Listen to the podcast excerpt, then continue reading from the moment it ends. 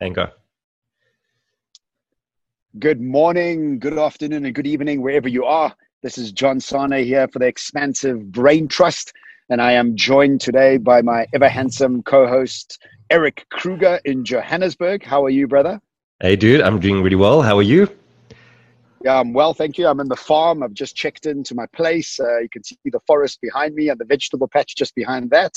And so I've just settled into my new home for I don't know how long. My lease is forever and until it gets revoked. But uh, I'm really excited for today's chat. Uh, Eric, do you want to cue us up and tell us what we're talking about today? Yeah, so um, we are very fortunate to be joined by Peter today, uh, Peter du Toit. He is going to give us a little bit of insight into how to do this whole remote working thing because all of a sudden it's been thrust onto everyone. And I think many organizations and many teams are ill prepared for it. And I, I believe that it is it's a much harder transition to make than what people think it's going to be. You know, we, we tend to think it's just about installing Zoom or Skype or Microsoft Teams and off you go. But I think there's there's more to it than that. Um, and Peter is a, a, big advocate for this, um, and he's also been doing this for many years. So he's the perfect person to have on the podcast and on the masterclass to talk about this.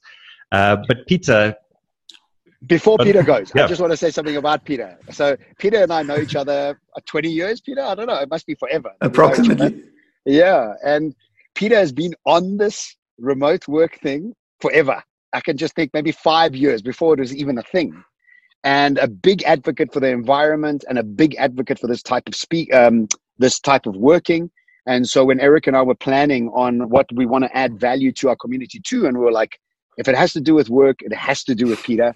So, Peter, we're very, very happy that you've come to join us today. And like we said, you've been an expert at this because you've been doing this far longer than anybody else has been. So, let's jump straight in. And can you tell us a little bit about yourself and uh, tell us how you came about being in the space? And then we can jump into the questions. No, that's that's great, John. So I, I have a, um, a consultancy called Future Work IQ, and basically what we do as as a little team is we help companies to design um, what is known as an office in the cloud or a digital workplace. And what these work environments allow is, if you wanted to, is to switch on um, flexible working or remote working if you wanted to. And then the other uh, piece of our puzzle that we spend time on is, is actually helping people to get the knowledge or the skills of how to work in these environments.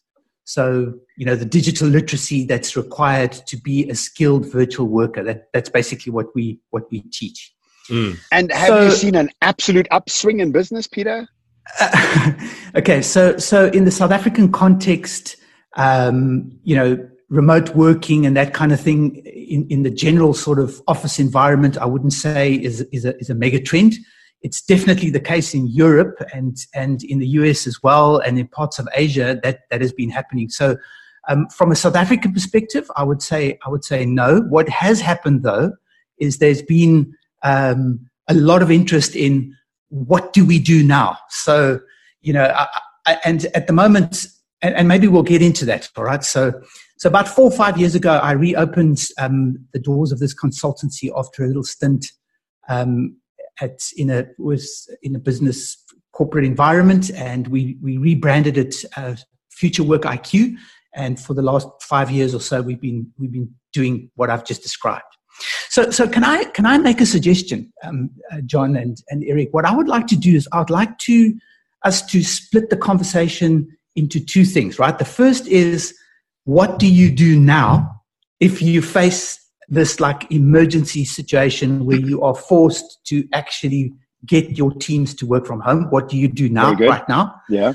And, and then I, I do want to travel a little bit into the future. So I'm, I'm looking at the next decade and, and what I believe um, businesses and in uh, leadership will have to definitely get their heads around. So that's what, that's what, that, that would be my great. recommendation. Well, look, you know what I love is that when somebody takes control of the questions, they understand their topic really, really well. And uh, this is what I do with my clients: is I almost say to them, "You're asking the wrong question. Let me tell you what question you should be asking, and let me answer it like this." So, Peter, this is makes me feel very comfortable. I'm going to switch off now, and you just go ahead and just monologue this thing through. I'm kidding. So, yeah, I agree with you. I think this is a perfect setup. so, so what I would like you to do, you know, as we go through this, obviously, if if you have questions related to to what I'm going to be, what I what I want to share with you guys, then please do ask them because I think that will expand expand the conversation. So, I, I want to start off just by saying that you've got to understand that a a fully functioning, efficient, uh, productive um, remote team is a highly complex entity. It's it's not. This is not straightforward. It's complex, and you know to to give you an idea, there's several companies around the world that that are what they call fully distributed organizations. So, um, you know, you take like the guys that that uh, produce WordPress and the team behind that. It's a group called Automattic. Automattic. Mm-hmm. They're about you know thousand plus employees. They don't have offices and they've been working this way for 15 years. You take a, a, a team like GitLab, for example, they, they also a thousand plus, no offices, spread over 65 countries. But to show you the complexity, like in the case of GitLab, um, they have a, a, workbook which they've which they've open sourced. So if you go GitLab handbook on Google, you'll actually find this document, and it it document documents how their company runs. It's three thousand pages of, of, of material that, that, that show, and if you go and have a look at it, you'll see they've, they've covered absolutely every element of how their business works.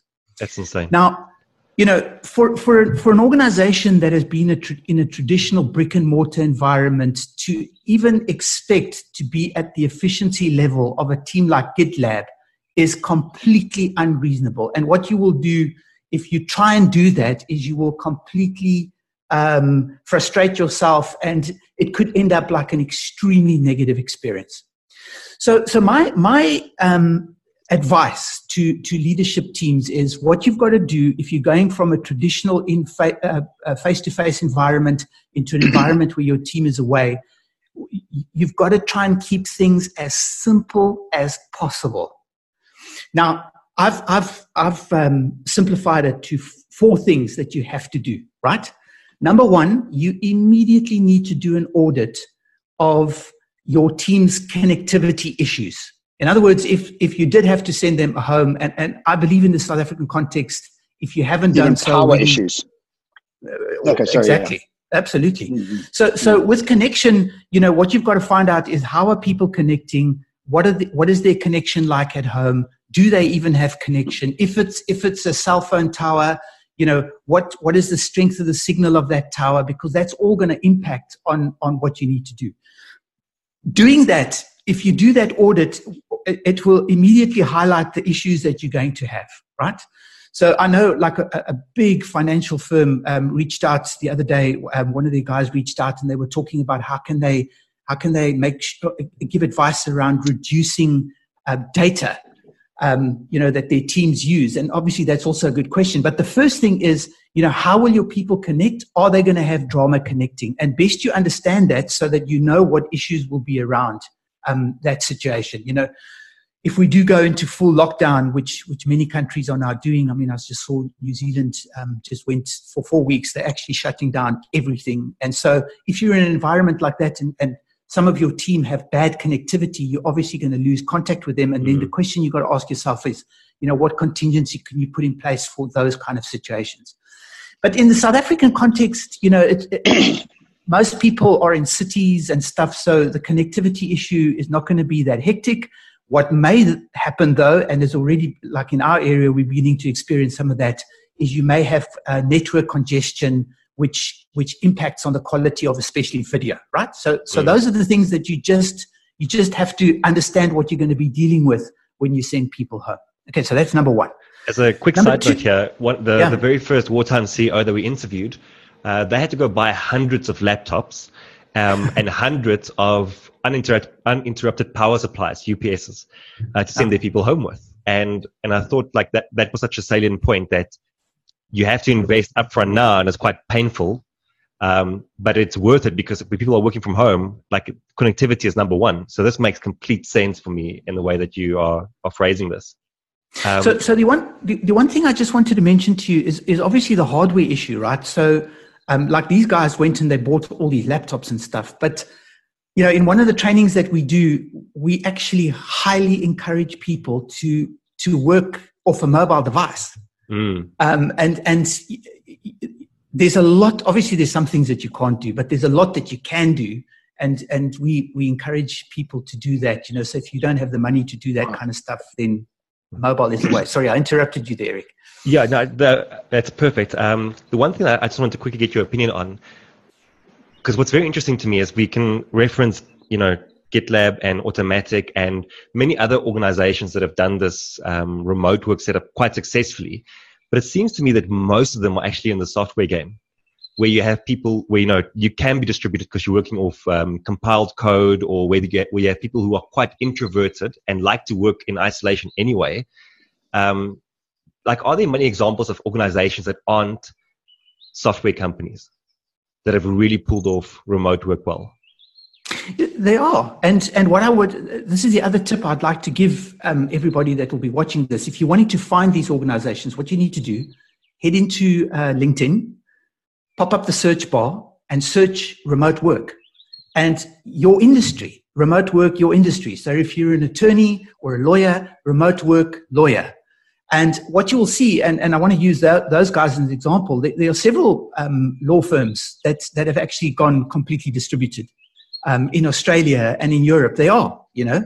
Um, I'm, I'm at the moment um, talking to a team, um, they are uh, uh, um, astronomers, and they, they're busy working on, on massive projects out of, out of the Leiden University in the Netherlands. Now, that team of, of people aren't sitting in the same building some of them are in Germany, some of them are in the Netherlands, some of them are elsewhere, but they connect like this. That's how they work. So, so to, to, to get to your question, you know, here's the thing any work that can be done on a laptop or is being done on a laptop or a desktop, any work. So if you're an accountant, doesn't matter what work you do, if it's being done on a laptop, you can do it from anywhere that there's an internet connection. So, you know, the, the fact that the software guys sort of pioneered this is, is, a, is a is, is an aside. You know, any knowledge work can be done remotely. Any knowledge work. I mean, like if, if you take ourselves, um, you know, we, we don't, we're not software people. We, we, we're actually, you know, we do strategies for companies. We help them um, turn these kind of environments on and we do, and we teach digital skills. None of that gets done in person. It all gets done virtually. Mm. So to answer your question, anybody, yeah. any, my, my opinion is any knowledge worker uh, can actually work in that kind of environment for sure.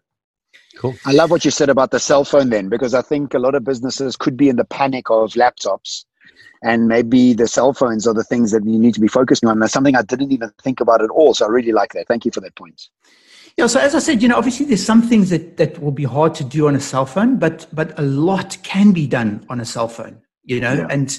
Mm. And yeah, so so the so the connectivity thing is is obviously a big deal. So let me let me share the second one with you guys. So the next thing that needs to happen is you need to decide on a platform that the entire team can log into to be visible to each other. All right. Now, what do I mean by that? So, so for for a lot of com- companies, because they have Microsoft in their organizations, it may it may be that they decide, or, or it may be practical just because everybody knows how to use Microsoft products to um, let every, to switch on Microsoft Teams. Now, what happens in Microsoft Teams is the whole team can log in, um, and you can see on on you know the person's little avatar that he's he's he's actually available because he's got a little green dot next to him, and you can text the person, you can video with him, um, you know, you can share a picture. All that kind of stuff is now possible so, so deciding on a platform like that is also a brilliant idea. So, you know, there's lots of these. Microsoft Teams would probably be a very popular one and, and one that guys should look at immediately if they've got a, a legacy Microsoft environment in their offices. Facebook Workplace is another brilliant one that, that you can use. Um, Slack, obviously. I mean, lots of people have heard about Slack, and, and that, that can be used as a platform. The, the next one, which which um, I've seen a lot of guys now begin to use, for example, the team that I'm that I'm talking to in, in Leiden, the Leiden University, the astronomers there, they actually using or going to use a product called Sococo. Now, Sococo is is when you log into it, it's like a floor plan, and you can build your offices. So you can make Eric an office, and you can make John an office. You can make me an office. You can make a boardroom. You can make um, a, a lounge. You can make a reception. You build it like you want. But when everyone logs in, the little avatars appear in each office, and you can go and actually knock on the door. So, you know, for me, that is a brilliant platform as well for people to use. But it's the central place that you can log into, that you can uh, share documents, chat, do video, etc. And then the, the next piece of the puzzle is obviously video. You've also got to decide on a video platform. So if you if you are using Microsoft Teams, then built in with that is is Skype that comes that comes built in with that capability. So you are able to do video calls like this. If you're going to not use Teams and you're using something else, then maybe what you need to look at is something like Zoom, for example. And the video is for you to be able to have uh, one-on-one conversations or meetings, right? So, so we've, t- we've spoken about internet connectivity. We've spoken about um, a platform where, where, everybody can be visible to each other, and obviously deciding on a, a video communication tool. And the last piece of the puzzle is I would start a document. Um, I, I would highly recommend this. I would start a document where you begin to track all the pain points in this experience. So, you know, what are we finding difficult? What, what are the challenges the guys are having? Because if you record those, mm-hmm. um, what you can then do is, is either find solutions to those if they're mission critical right now, you can find solutions for them. But then it's recorded information that you can fall back on and see, okay, well, this is how we solved this problem. This is what we did. Um, these are the solutions we need to find when we when we kind of go back to normal, which I don't think is going to happen, and we'll talk about that as far as the the future is concerned. Um, but but if you have this document, it's a working document of the challenges, solutions, challenges, solutions, and so you're learning as you go, which is which is I think a, a really important thing to happen for you, mm. because let me just and then and then we can i'll let you guys ask questions around this right? But one final thing i want to say about this. What organizations are going to learn very quickly is that this is way more efficient than having people drive into an office right because firstly um, suddenly you realize okay but hold on a second i don't need office space i really don't now how much money do you save there it's it gets crazy, especially if you're you know the size of your business. The, in fact, the smaller your business, the more of your money actually goes to office rental.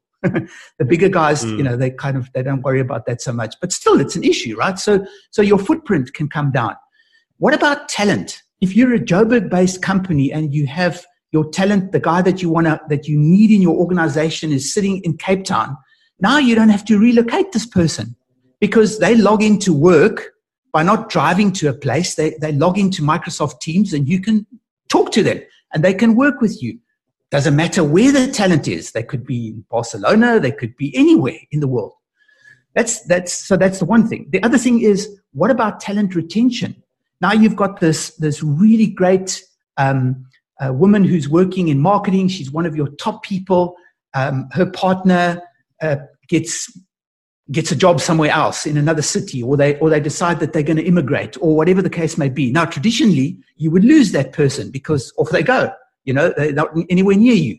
Now you don't have to lose them all you can say is listen we wish you well with your journey and we we know that you need to go and look after your parents for example or we know that you're wanting to immigrate to wherever um, but you can continue working for us and we look for, we look forward to having that experience. So What's going to happen from this? Uh, look, some organizations are going, the wheels are going to come off completely and they're going to come back after this and they're going to say, what a fail. We can never do this. This stuff never works. Obviously, you're going to have that.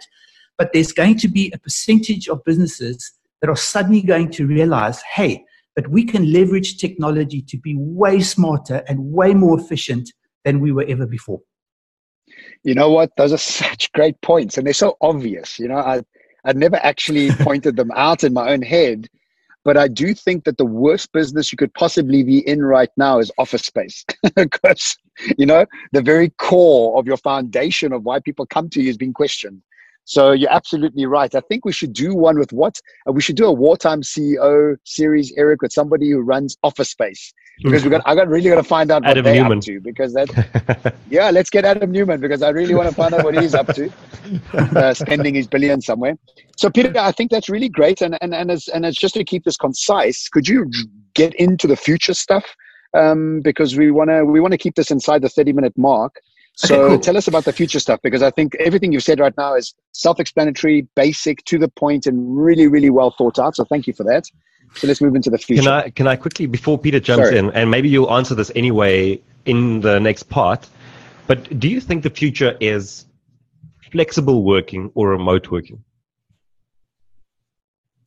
Uh, yes, I do, and I'll tell you why in a second. Okay. All right. So, so that's a well, great yes, question. Yes to both.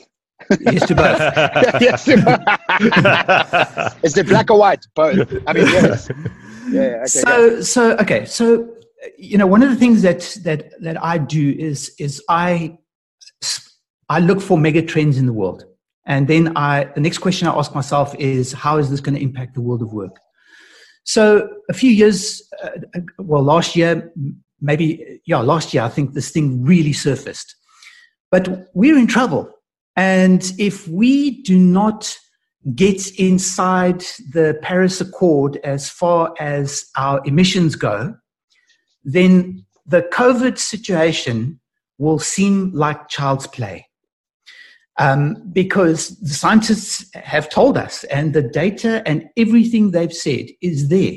If, if, if we don't get a handle on our emissions and temperatures rise, global temperatures rise to to three, which is the current projection based on our current emissions, rise to 3.2 degrees Celsius, then we are going to face a global catastrophe of, of like absolutely catastrophic proportions. And that's going to come from extreme weather um, events. It's going to come from, from diseases that, that are unlocked because of, of the changing weather. And it's going to come from from uh, food security uh, becoming a serious issue. So, because of that, the, the, the, the, science and everything says that, that what we do, need to do this decade is we need to drop our emissions by 7.5% every year for 10 years so that we can get to 2030 and, and be inside what we need to do in everything complete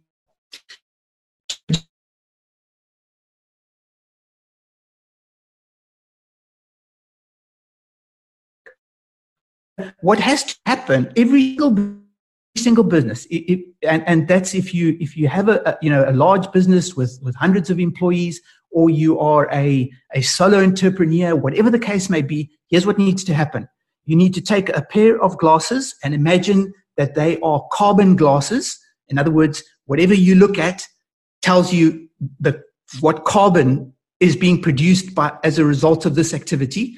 And you're going to have to find a way, and every single business is going to have to do this. And if they're not, governments will force them to. They're going to have to find a way to decouple income generation or revenue generation from the need to burn fossil fuels. Now, what's, what's happened immediately with this event that we've seen um, happening around us is we can, we can already see the emissions dropping. And the emissions are dropping because what's happened is people are no longer commuting to work and people are no longer flying all over the place. And as a result, the emissions are coming down. Now, what's going to happen, and, and I, am almost, I'll, I'll, I'll bet money on this, that what's going to happen is governments are going to say, when, when we through this, they're going to say, but we have another emergency which is 10 times the size of the coronavirus. And we have now seen how we can radically reduce emissions. And so I believe that, that knowledge work and the idea of having to commute in a car that's burning petrol is going to become illegal in my view. That's, that's what's going to happen as we approach um, the end of this decade, it's going to become more and more urgent to do that, as well as flying. You know, unfortunately, flying at the moment, there is just no technology available right now that can that can actually bring that the, the carbon emissions that get created by flights down. So, so I believe that that what's going to happen in the future is um, governments are going to pick low hanging fruit to bring their emissions down, and this low hanging fruit right now is um, emissions created by commuting, emissions created from from buildings that people are using to work in, and com- emissions created by by flights. So the future, and, and, and, and I, when I say the future, I'm talking about the next four or five years. We're going to see some pretty radical moves being made by government going to restrict to promote people to be to be in flexible environments, um, flexible working environment. So you know and uh, just one final quick thing I just want to mention to you guys because we're almost done here now is that um, we are, for the first time, many people are experiencing what societal collapse can look like. And in the South African context, we haven't even started our journey around the coronavirus thing. This, this is going to be, it, this is serious. Um, collapse is happening.